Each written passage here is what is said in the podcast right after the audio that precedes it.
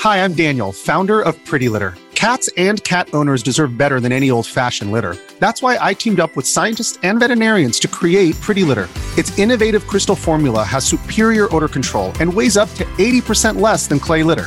Pretty Litter even monitors health by changing colors to help detect early signs of potential illness. It's the world's smartest kitty litter. Go to prettylitter.com and use code SPOTIFY for 20% off your first order and a free cat toy. Terms and conditions apply. See site for details. Do you want to know what it's like to hang out with MS 13 in El Salvador? How the Russian mafia fought battles all over Brooklyn in the 1990s? Or what about that time I got lost in the Burmese jungle hunting the world's biggest meth lab? Or why the Japanese Yakuza have all those crazy dragon tattoos? I'm Sean Williams. And I'm Danny Gold. And we're the hosts of the Underworld podcast. We're journalists that have traveled all over, reporting on dangerous people and places. And every week, we'll be bringing you a new story about organized crime from all over the world. We know this stuff because we've been there, we've seen it, and we've got the near misses and embarrassing tales to go with it. We'll mix in reporting with our own experiences in the field, and we'll throw in some bad jokes while we're at it. The Underworld podcast explores the criminal underworlds that affect all of our lives, whether we know it or not. Available wherever you get your podcasts.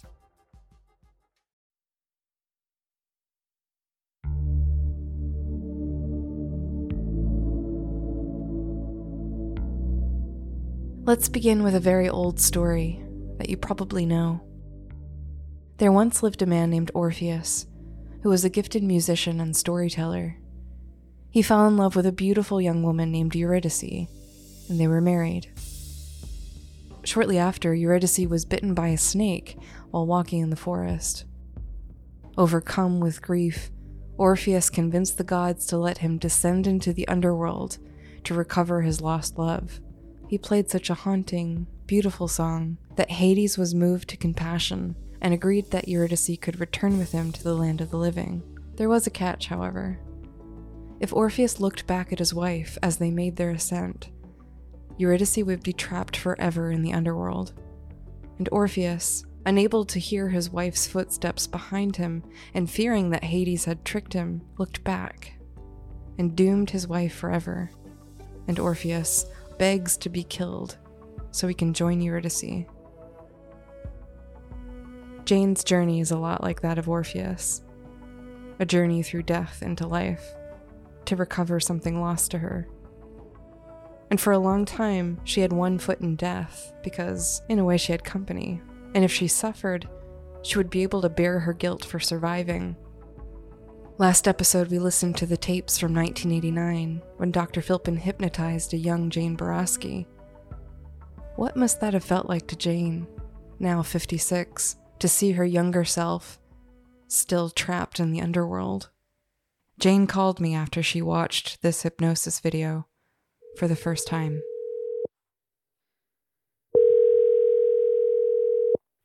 Hi, Jen. How you doing? So, you watched the videos last night? I did.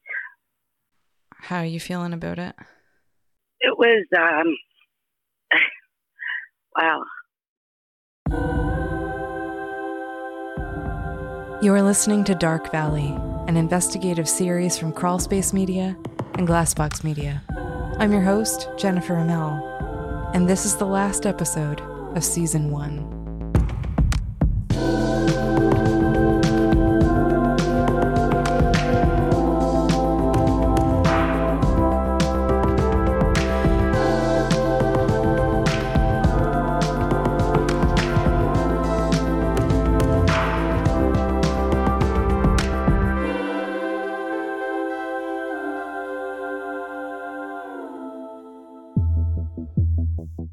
Dark Valley is possible because you listen. Be an advocate for these cases by rating and reviewing Dark Valley. It really does make a difference.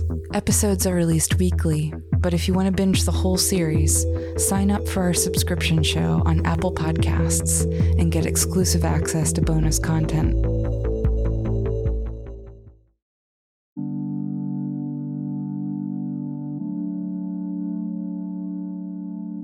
Obviously, I had never seen them before. They were, what, 36 years ago. There was one particular one that I watched a couple of times. And, I, you know, obviously I was listening to see, you know, how descriptive I was getting and and um, which amazed me. And I was listening to what I had to say. I mean, the, the some of the details that I had forgotten over the years, it's, it's mind-boggling. How could I forget those details over the years? Why did I, you know, not not remember them? As soon as I heard these details, like, oh my God, I remember that happening. So many things that just brought back so much memory that it was like I, I can remember that happening in detail. I can remember for some reason I always thought I was in the car when he pulled in, when in actuality I wasn't. Mm-hmm. I was standing in front of my car. And now I remember him pulling in. I remember him shutting his lights off. I remember him turning his interior light on. You know, I can specifically remember all that stuff now. Another thing, which I was like, oh my God, when we got out of the car, I remember him dropping the knife. I I totally can visualize that. I totally remember seeing that. He dropped the knife. I don't remember how I fell to the ground or how he got me to the ground by the by the front fender of my car, but that is when he was choking me. He had me on the ground and he was choking me with two hands. I remember that. Did you lose consciousness? Like, how long was it? I don't think it was very long because I had kicked him. I had kicked him as hard as I could off me. I don't know if I got him in the groin or what, but it definitely got his attention and it got him off me. So I don't remember being choked for very long at all. I know that. And then I remember him, I remember him saying, wait till I get that knife. And then I yeah. wonder if, um, like his, his plan and intention until it changed was not to use the knife at all in that parking lot. But maybe he was choking you to get you to lose consciousness so he could take you elsewhere. Yeah, That that was my thought too. Yeah, I don't think he had any intentions on stabbing me in that parking lot. I think he had the knife to threaten me, to scare me, but his main intention was for me to go with him. Oh gosh, I'm so glad you fought, Jean. I tell you, you know, the more I think about it, how did I? How did I? You know, and but then I think oh, I'm going to get emotional now. It's okay. How did I fight any differently than they did? You know? Yeah. All those girls, how did I fight any differently than they did? But, but gosh, like what, what a, this is a strange thing to say, but what a blessing that you're here now. I know. And I'm grateful. I really am. I am so grateful to be alive. but I wish they were alive too. I'm sorry. That's okay. It's an emotional thing. I, I can't imagine what feelings it's stirring up to see those tapes after all this time. But then, uh, you know, still, and, and I felt this way over the years. I'm just, um, I'm kind of angry with myself that I wasn't, I wasn't more detail orientated. I, I didn't pay attention to more of the details. I wish I had, looked at the plate better. I wish I had looked at the front plate if there was a front plate on the on the vehicle. You know, I, I wish I could have been uh, more attentive to more details uh, of him and of you know exactly what he was wearing and and the plate and and all that stuff. I just, you know, I've been angry with myself for a lot of years about that, and and I, for a while I was good and and realized, you know, I had gone through something really traumatic. So, you know, and I was only 22. Why would I? Why would I possibly look at details like that? But it still, it still sticks with me. Why didn't I? You know, I wish I had. I wish I had. Yeah, I can understand that feeling.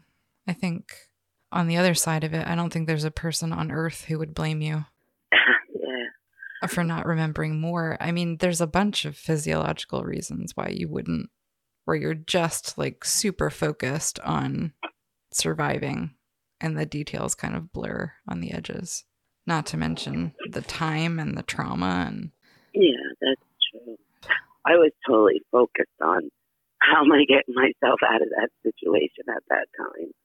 Yeah, of course. And it must be so frustrating now, uh, hoping Yeah. to remember something that would identify him. Like, I, I, I can't imagine.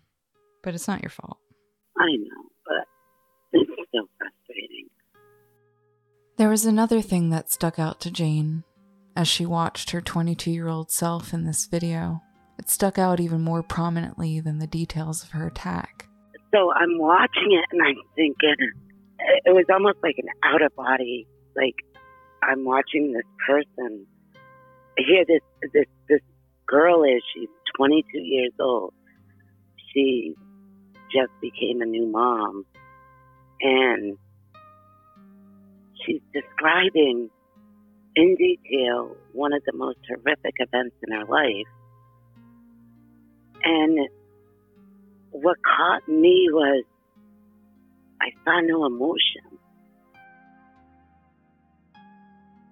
It's striking to me that Jane feels so separate from her younger self. Even here, she refers to herself in the third person. But then, did you catch what she said? Jane said she just became a new mom. Remember, Jane was seven months pregnant when she was attacked.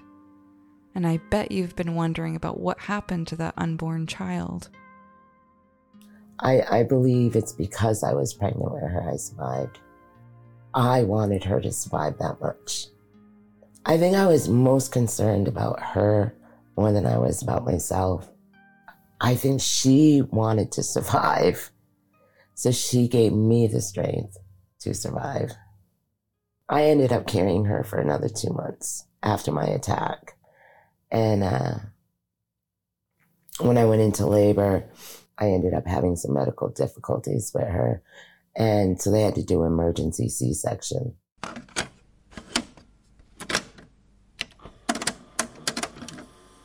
I am Jessica. I am the daughter of Jane Boroski.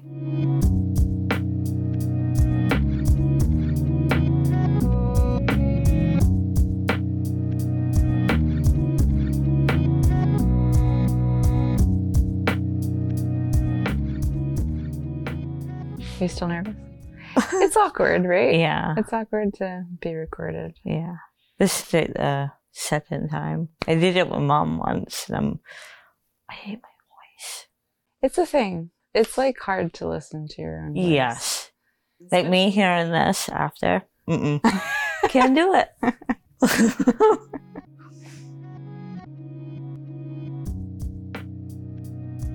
I don't know if you know this or if your mom has said this to you before, but she credits her survival to you. I have heard her say that many, many times. And how, like, how does that make you feel? Um, overwhelming to know that we both survived. Because of this attack, how have you felt the effects of that? a lot of ways. I um have a disability. My childhood, I was bullied. Kids never got to know me. They always saw me as different. Nobody wanted to know me for me. But now I don't let my um, disability define who I am. That's great. If you don't mind me asking, you don't have to answer this, but what disability do you have? Cerebral palsy, mild. Okay. What are the manifestations of that? Like, what do you have to deal with? my voice, my speech, um, coordination sometimes. Um, in school, I had an IEP. I had one-on-one help. I had speech until I was in high school. You know, because of my attack, it has affected her life a great deal. I mean, she's um, she has uh, mild cerebral palsy, which affects her speech and her motor skills. But I, she's she's amazing. She is uh, she's so strong. Sometimes I underestimate her. Like when she struggled through school, she's not just academically, but also socially. She was bullied in school because she was different and she had challenges. I can remember we had a, um, a meeting with all her teachers and, and with her special eds teacher her senior year of high school. This was probably the most proudest I've ever been in my life of her. We had a meeting and they said, well, you haven't earned enough credits to graduate. So we're going to give you a certificate. You can still go up on stage with your class, but we're going to give you a certificate that you completed 12 years of schooling. And she looked at them and she's like, bullshit. I've been in this hellhole for 12 years. I am going to graduate with a high school diploma. And she spent her whole senior year busting her butt to earn every single credit she needed to get her high school diploma. And she walked up on stage and she got her high school diploma. No. oh, I still cry when I talk about it. I had never been so proud of her. I feel like it would be really hard to watch my mother go through. I want to call it a healing process, yeah. but it took a long time, right? Yes, it has. Yeah, it took her many, many years. And what's it like watching her go through it? It's tough, but I will always support her. We will do this together. You know, it's also making me heal. You know, like it's okay if I'm different. It's taken me a while to be this open. I used to be in the background because I'm like, uh. But you have a story too. Yeah. Mm-hmm. That deserves to be told. Yeah. And how I feel about certain things, like the cops. Ooh, let's get into that. How do you think your mother's case has been handled? Not very well. The day that she told me that she went up there to find out about evidence. I get really deep into this? Okay. They um, came back to her and said they have no evidence it, any of her evidence. You know what? How did that happen? She did. Uh, that should have never happened. I want to know why. For my mom and for me. About four or five years ago, a detective from the cold case unit contacted Jane and explained that they were in the process of excluding known fingerprints on her evidence. He asked her if she would come down to the Concord State Police Barracks and get fingerprinted again. Jane, of course, agreed, and he said he would be in touch to schedule it. So she waited and waited. He never got in touch with her again. So a while later, Jane marched down to Concord to demand some answers. And it was during this visit that someone in that office said this. So I, I was always under the impression there was some kind of DNA up in Concord in the evidence because they scraped my fingernails right after my attack while I was in the hospital. All of a sudden, the detective said, um, We have no DNA to test. So I was kind of thinking, well, maybe they didn't find any DNA underneath my fingernails. So I actually went up there and I said, I'd like to see all the evidence that you have. What exactly do you have for evidence in, in my case? The detective left the room. He really didn't even know who I was kind of had to look me up on the computer. So um, he came back 45 minutes later. I was left in this room all by myself. He came back and um, he said, um, Your evidence is gone.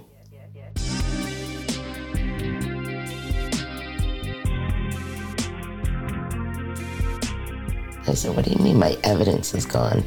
He's like, There's nothing there. Okay, there was a windshield, broken windshield, my sneakers that I just bought, my t shirt that was cut off me, fingerprints, and DNA underneath my fingernails. And it's all gone. All the evidence is gone. And um, he's like, Yep, it's gone. And I don't have anything else more to say to you. And asked me to leave. We heard Maura Murray's sister Julie talking about the relationship to Hope in a missing persons case. I can't help but think of Jane's relationship to Hope in her own case. I imagine it's been quite a roller coaster. But hearing that your evidence is lost is the same as hearing your hope is lost. We make allowances, of course, for lack of development in cases. Some just go cold. But what we cannot excuse is law enforcement telling Jane her evidence is lost, whether it was true or not. Because of this and other factors, Jane and I have kind of made ourselves a bit of a nuisance to the New Hampshire State Police and Attorney General. In my conversation with the former Associate AG, Jeffrey Strelzin, I asked for a status update on Jane's case. He replied with the following quote, Since the Boroski case is not our office's case, I cannot answer your question about evidence in that case. I'm not sure if he meant her case was not under the purview of the Attorney General, or it's just not with his particular department. In any case, this is confusing to me, because major crime investigations are overseen by the New Hampshire Attorney General. Jane's attack qualifies as an attempted murder or felonious assault, which are considered to be major crimes. And two, Jane's case was openly speculated to have been connected to those murders in Claremont, which we know the state police and attorney general oversee. So, what changed? I asked Mr. Strelzin why Jane's case was sent elsewhere and where it was sent. Strelzin did not elaborate and instead said, quote, As to the Boroski case, that would be prosecuted by the county attorney's office in the county where the incident occurred. End quote. So I called the Cheshire County District Attorney. The person I spoke with at their office said they remembered Jane's case and told me that their office doesn't do investigations. Unless there was a suspect charged with her attack, they wouldn't be involved. They suggested her case would be with the Attorney General. And then, for good measure, I called the Swanzey Police Department. I spoke with somebody in the office, and she was very kind and inquired over Jane's well being. She remembered her case. When I asked if they were investigating her case, she said, Oh no. The Boroski case was high profile, and the state police immediately took that case. Around the same time that I was making these inquiries, Jane received a call from one Detective Sergeant Michael McLaughlin with the New Hampshire State Police Major Crimes Unit. And I can't really express how elated Jane was after that call. She felt for so long that her case had been swept under the rug, that no one cared. And here comes Detective Sergeant McLaughlin offering to buy her a coffee, telling her he cares. McLaughlin assured Jane that he was personally invested in her case and that her evidence had been found in storage after the police had moved barracks. Not only that, but he's working on a fresh lead in Jane's case.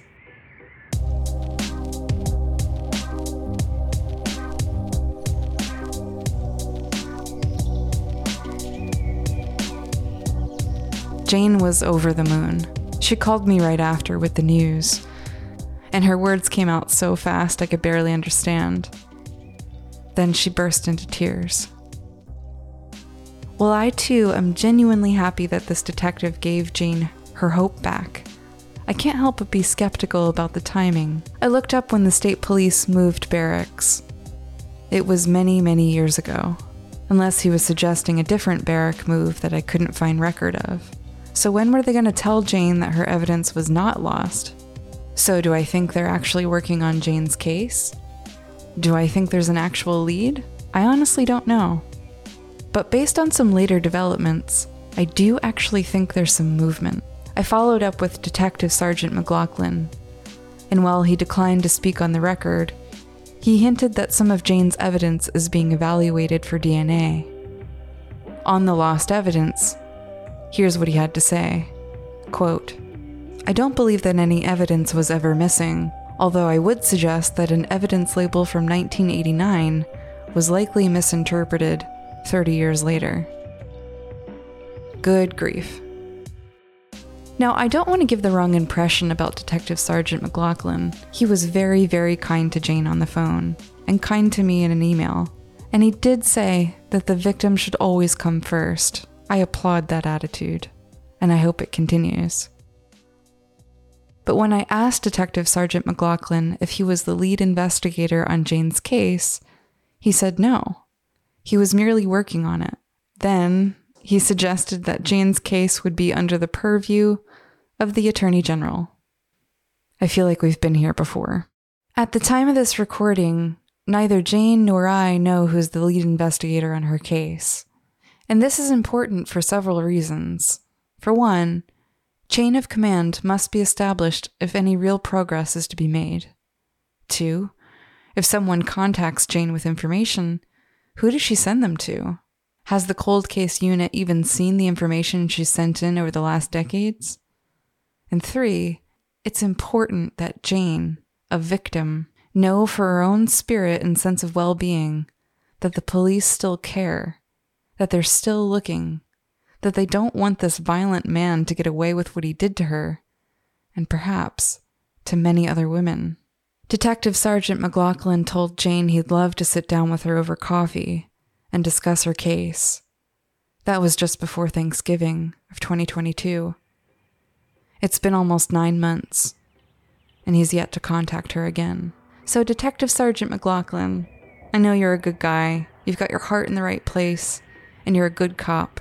If you're listening, call Jane.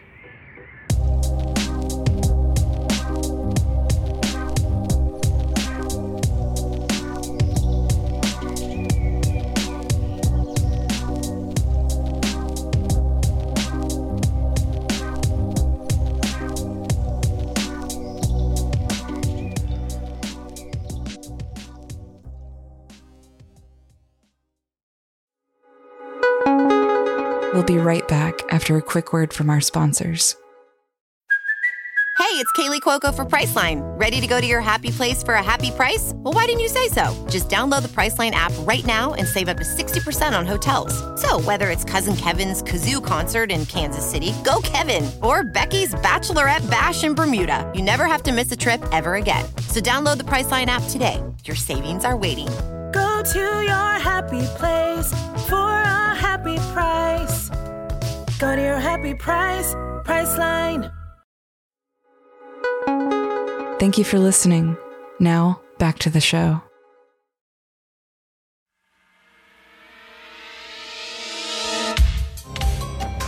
In 1988, at a lonely roadside service center, a young woman courageously fought off a brutal unknown assailant. The surprise attack carried all the earmarks of a serial killing.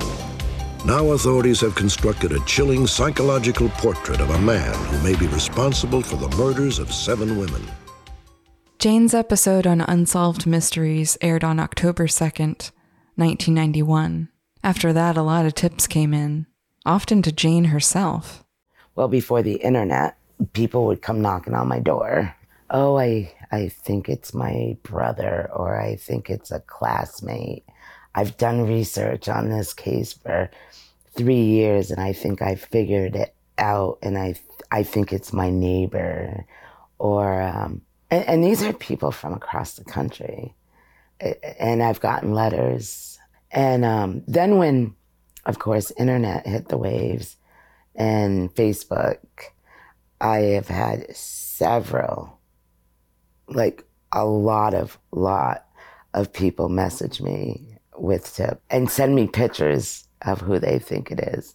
I can't give you his name right now, but I want you to see this picture. Is it him? And and I've gotten so many of those.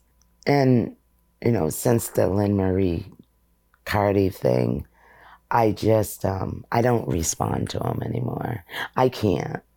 I I I just I I direct them to the cold case unit up in Concord and you know tell them I can't help you.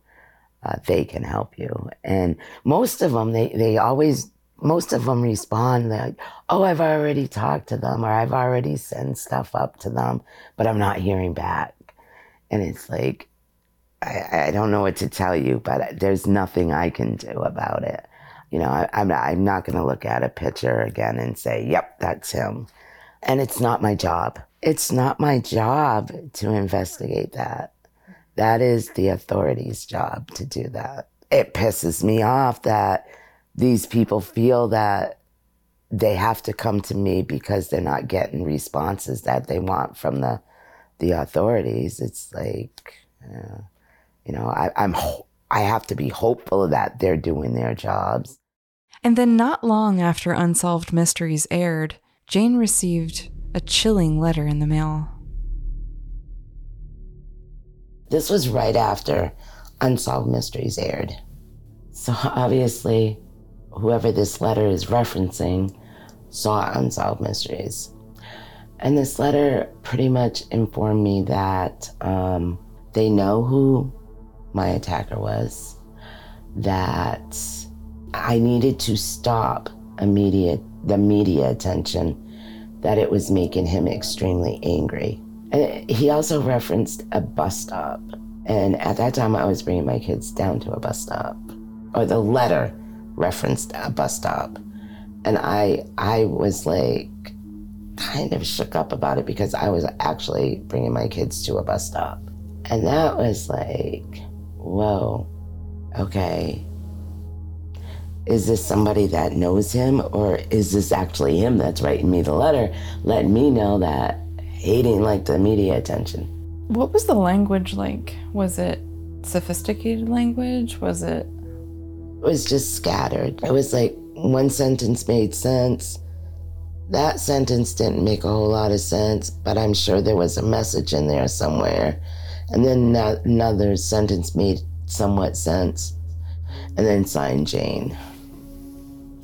That's the most bizarre part to me that it was signed with your name. That was, yeah, freaked me out. Freaked me out. And it was mailed not to Dennis's parents' house. I wasn't living there anymore. We had bought a house on the other side of Hinsdale, and it was mailed to that address. They knew I had moved. They knew I what my address was. And there was no internet back then. Let's make that clear. So they couldn't punch my name on a on a computer and find out where I was living. So how did they know where I was living? Were you listed in a phone book at all? No, because the phone was in Dennis's name. Oh. They could have looked up Dennis. So I called um, the detectives up in Concord and I said, I got this letter. And he's like, read it to me. So I read it to him. The detective said, put it in a paper bag immediately. Don't touch it anymore. So I did that. And the very next day, two police officers, state police officers, came and, and picked it up. Okay. So what happened to that letter? Well, I got a call a few weeks after the state police picked up the letter, and they told me that they couldn't find any fingerprints whatsoever on the letter. So whoever wrote the letter obviously wore gloves. I was under the impression that it was put into evidence. While we know that this letter should be in Jane's case file, she hasn't gotten confirmation if it's still in there.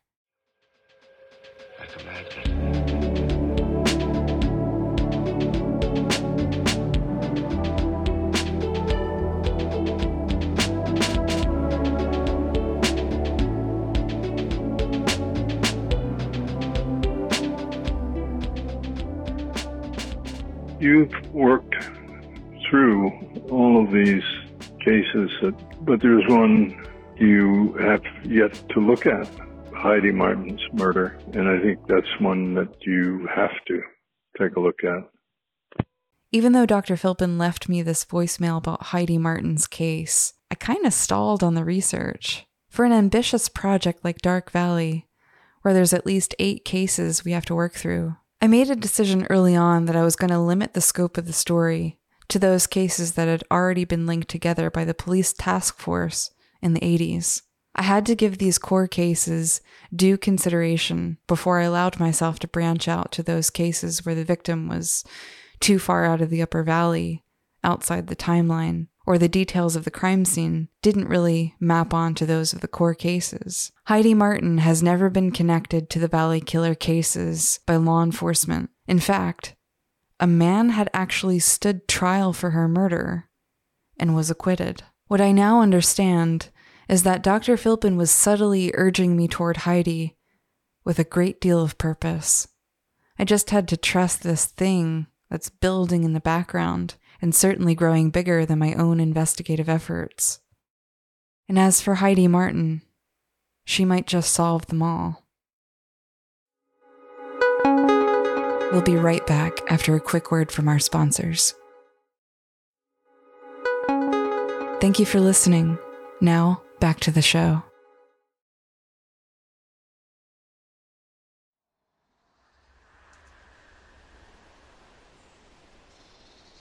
It was noon on May 20th, 1984.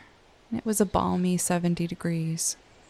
Spring had swept through the small, rural town of Hartland, Vermont.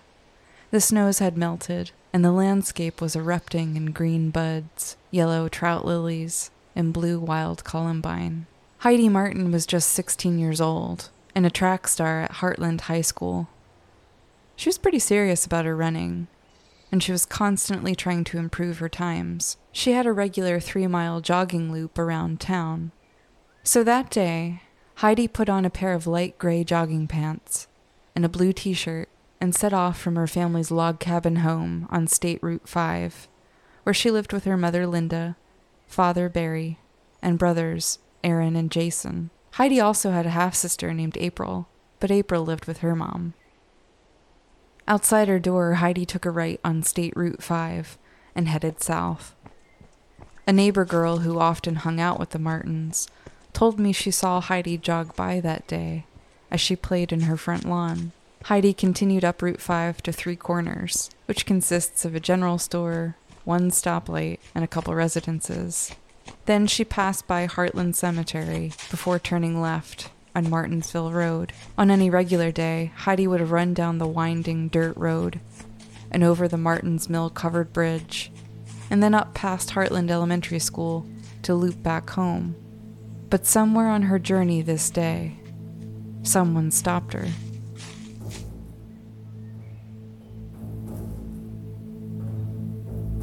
By about 3 p.m., her mother Linda had returned from an early shift at the hotel she worked at in White River Junction. Both she and her husband, Barry, grew worried that Heidi had not returned home yet. The family called around to friends of Heidi to see if any of them knew where she was, but no one had seen her. Heidi would never make it home.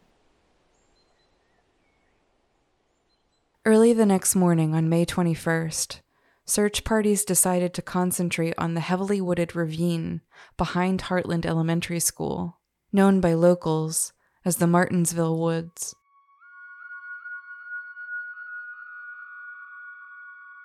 At 8:30 a.m., a smaller search party discovered Heidi's clothed body in a shallow stream at the base of this ravine beside a tall hemlock tree.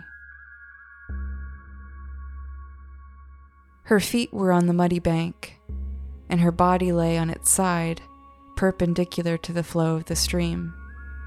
Her face was submerged in water, and her gray jogging pants were muddy up to the knees. She had been attacked and killed right behind Hartland Elementary. When authorities removed her body, the ravine was too steep, so they had to take her up through the back of the school.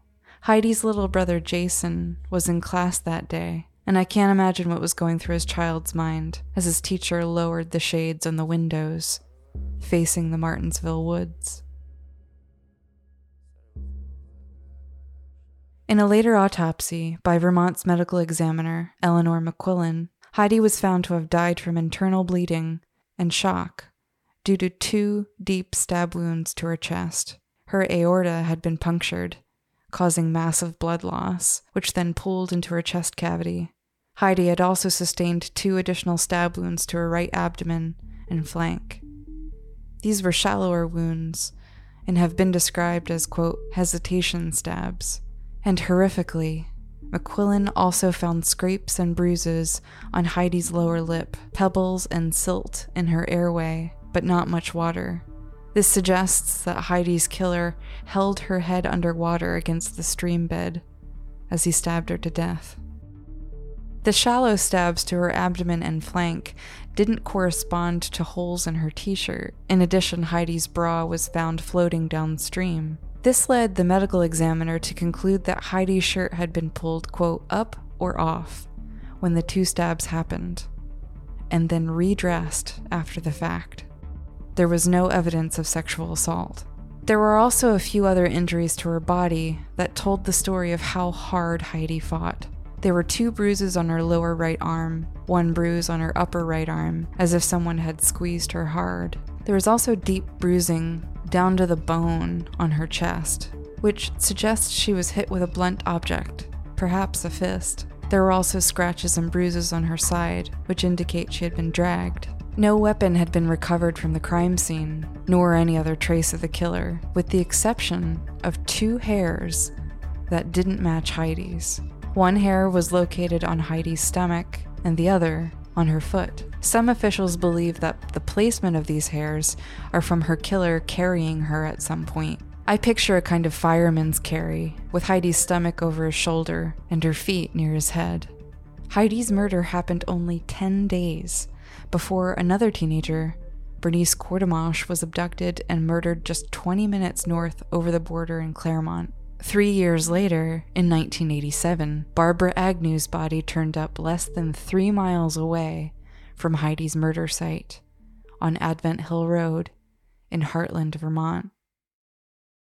It's both mystifying and frustrating that the Vermont and New Hampshire task force didn't include Heidi Martin's murder in those cases connected to the Valley Killer. This was almost certainly due to two things. For one, the stab patterns on Heidi didn't necessarily match the stab patterns on other victims. She didn't have cuts to her neck or her midsection, as we know happened with Eva Morse, Lynda Moore, Barbara Agnew, and Jane Boroski. And the second reason is that the Vermont State Police arrested a man the day Heidi's body was found.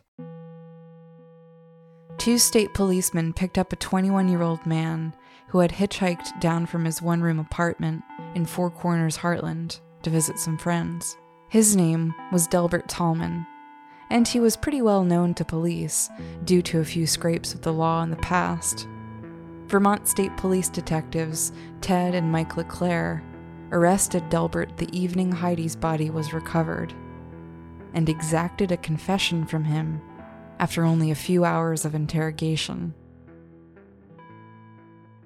Here's the thing though Delbert has a low IQ He's developmentally delayed and has a rather impressionable nature.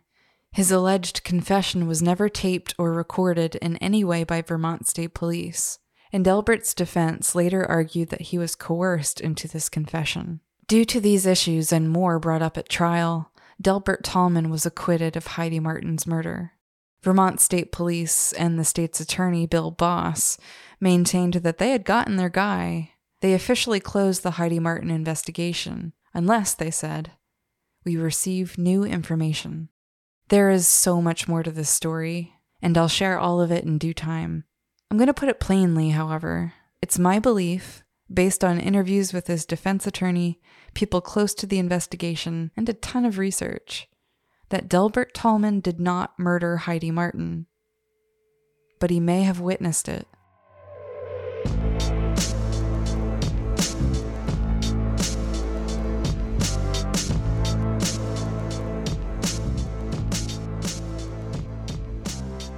Since 1984, Delbert was arrested in Florida for failing to register as a sex offender, as well as a few misdemeanor charges, and then extradited back to Vermont. The last I've heard is that Delbert is kept out of trouble, and he's living in a group home in Vermont. In the meantime, I began as I usually do with these cases. I reached out to the family. I desperately wanted to know more about Heidi, so I did a quick online search and it seems Heidi's half sister April is the most vocal about her case. Based on some posts April made, she too is convinced Delbert Tallman wasn't her sister's killer. And she believes Heidi was a victim of the Connecticut River Valley killer. So I sent April an email and waited. Her reply came the next week, and it was very kind, but she said she wouldn't be available for at least a month. I got the sense that April was unsure of me, or the whole podcast thing, or both. So I gave her some space, and we left it like that.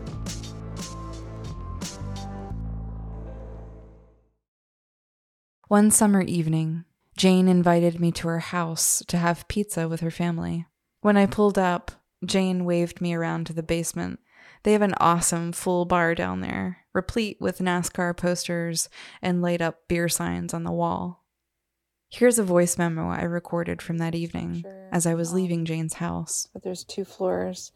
And it seems like they mostly hang out in the basement because uh, once we entered, uh, her husband Dennis was kind of lounged on this big couch watching ice road trucking. He was a little standoffish when I first met him, but we ate some pizza. Jane told me I had to try the chicken Alfredo broccoli pizza from their local. And almost through a beer, I heard a car pull into the driveway.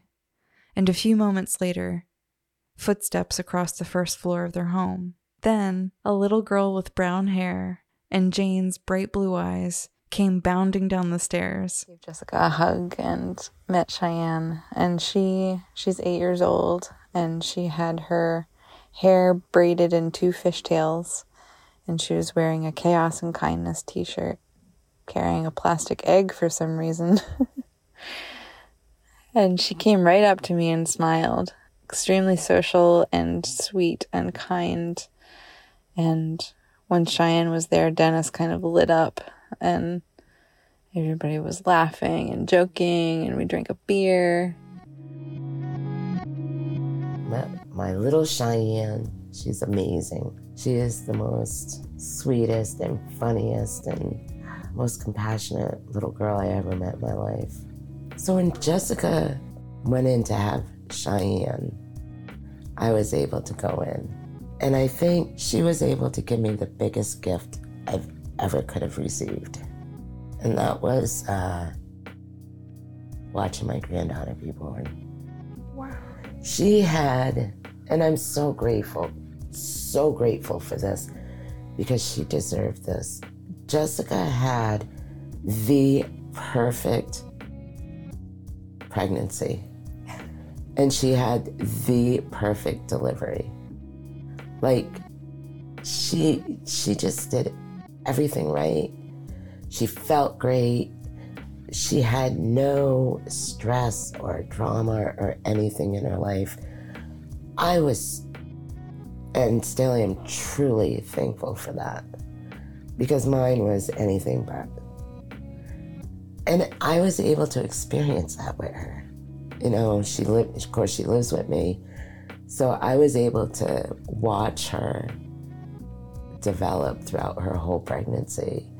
It's not irony per se, but it's like poetic justice Yes. that Jessica had such a perfect pregnancy and delivery. Yeah. whereas you didn't I did it. because of this person. Yes. Kind of full circle.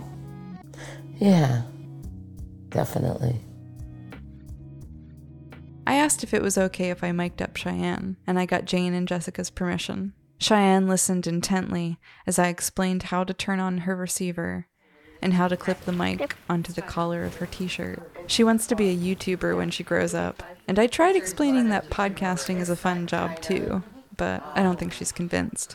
Ooh, it's kind of dark outside, huh? Yeah. Are you afraid of the dark? No. That's good. I used to. Yeah. Yeah.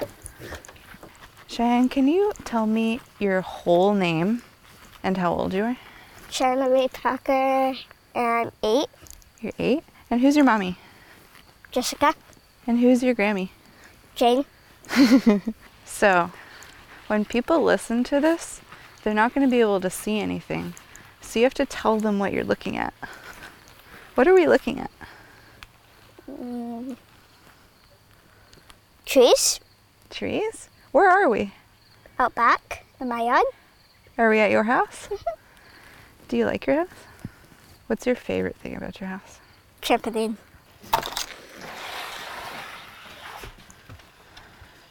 How is it? Really fun. She's gonna show me a cool thing in her room if that's okay. Oh, oh yeah. What you Do doing? you have it picked up? Your room? A little bit. I don't know what you're walking into.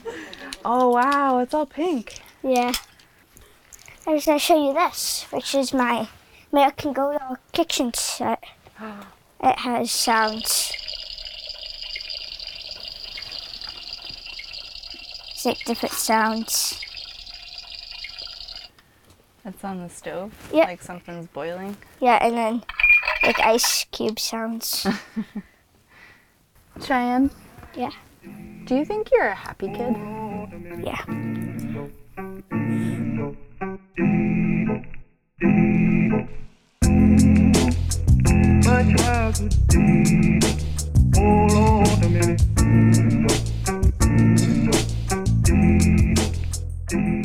Thank you for showing me your room. Yeah. I appreciate that. We had a great interview. You did a great interview. Mm-hmm. Yeah, high five. Do She you have it. fun? Yeah.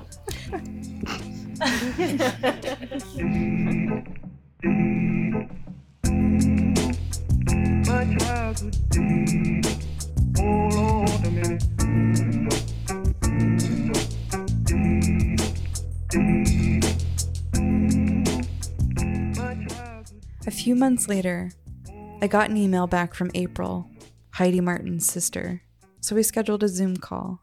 And my intent was really just to ask her about Heidi, what she was like, what she liked to do, who her friends were. But for some reason, I felt nervous to speak with April. When I opened the Zoom meeting, April was sitting there, some emotion clearly working itself across her face. Then she said this Okay, don't record. I have something to tell you. What April told me over the next few hours absolutely blew me away. She also said she had a meeting coming up with the Vermont State Police cold case unit and asked if I would accompany her, and of course, I did. April and I met in White River Junction, Vermont, and in much the same way Jane and I had years before, in a hotel, a slightly nicer one this time. We went to my room and sat down to record. So, um, hello. I'm April Stone, and Heidi is my sister, my older sister. When we s- scheduled that Zoom and we saw each other's faces, like what happened? What was going through your mind?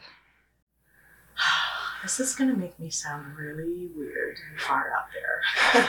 I'm not a hippy dippy. Just gonna full disclosure, I am so not. I'm actually a very cautious person. Again, the whole um, lifetime of secrets. I don't know what it was, but when I saw you come up, well, let me backtrack and first say, um, when you contacted me several months prior, wanting to interview me, um, I sort of had already decided, like in my mind, fine, I'm gonna do the standard interview, I'm gonna answer the standard questions, but I'm not going to go, I'm not gonna go in depth with her, I'm not gonna share any of the secrets, quote unquote, that I have uncovered over the years, the evidence that I've gathered, um, because I'm not ready to go public. And people that are in journalism and doing podcasts, and not all of them are trustworthy and not all of them are there for the right reasons. If you're there to make money off of my sister's death, um, I am not supportive of your endeavor. If you are in it because you absolutely have a platform where you can help me share her information and, and hopefully lead to a conviction someday, I'm all in it. I haven't found many of those people.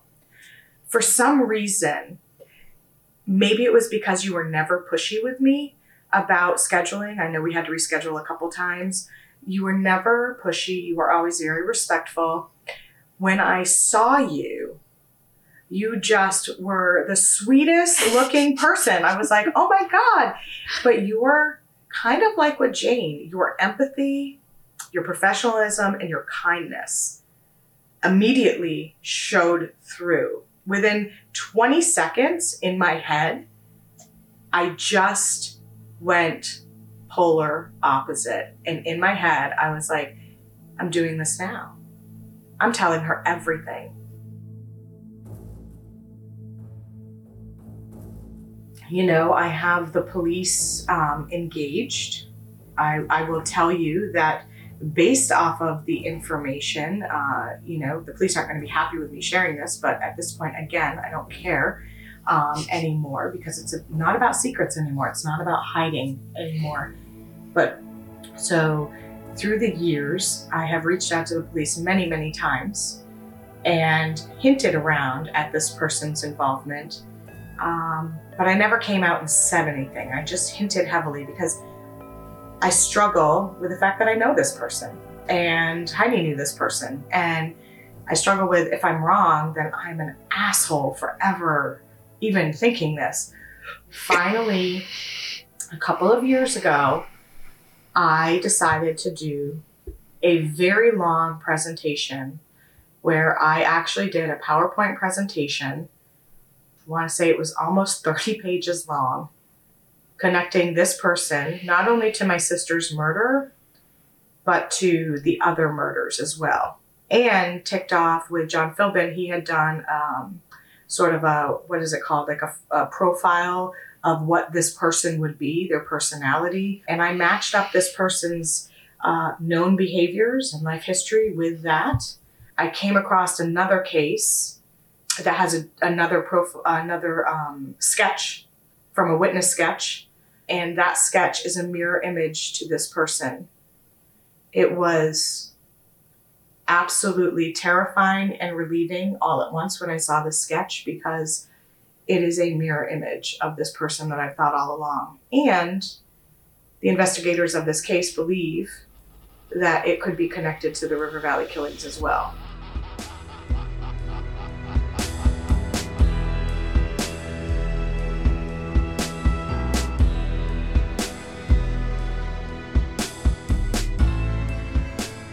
This concludes the first season of Dark Valley. And I know it's quite a cliffhanger to leave you on, but I can't say much about the person April believes is the Connecticut River Valley killer. But everything I've heard so far is incredibly compelling. So compelling, in fact, that I believe the Vermont State Police have focused their investigation on this person. An arrest could happen. Honestly, anything could happen. But for the first time in decades, we actually have hope for change. Since this development, I've connected with an attorney who believes that Jane Boroski was not the last victim. That after her, the Valley Killer moved east to Maine. This attorney has worked with Dr. John Philpin to develop a list of potentially connected cases. And I received this list. There are as many as 18 murdered women for now, I'll be in the trenches with April and Jane, fighting for answers. And I'll bring you with me as we tell the stories of these women. Until next time.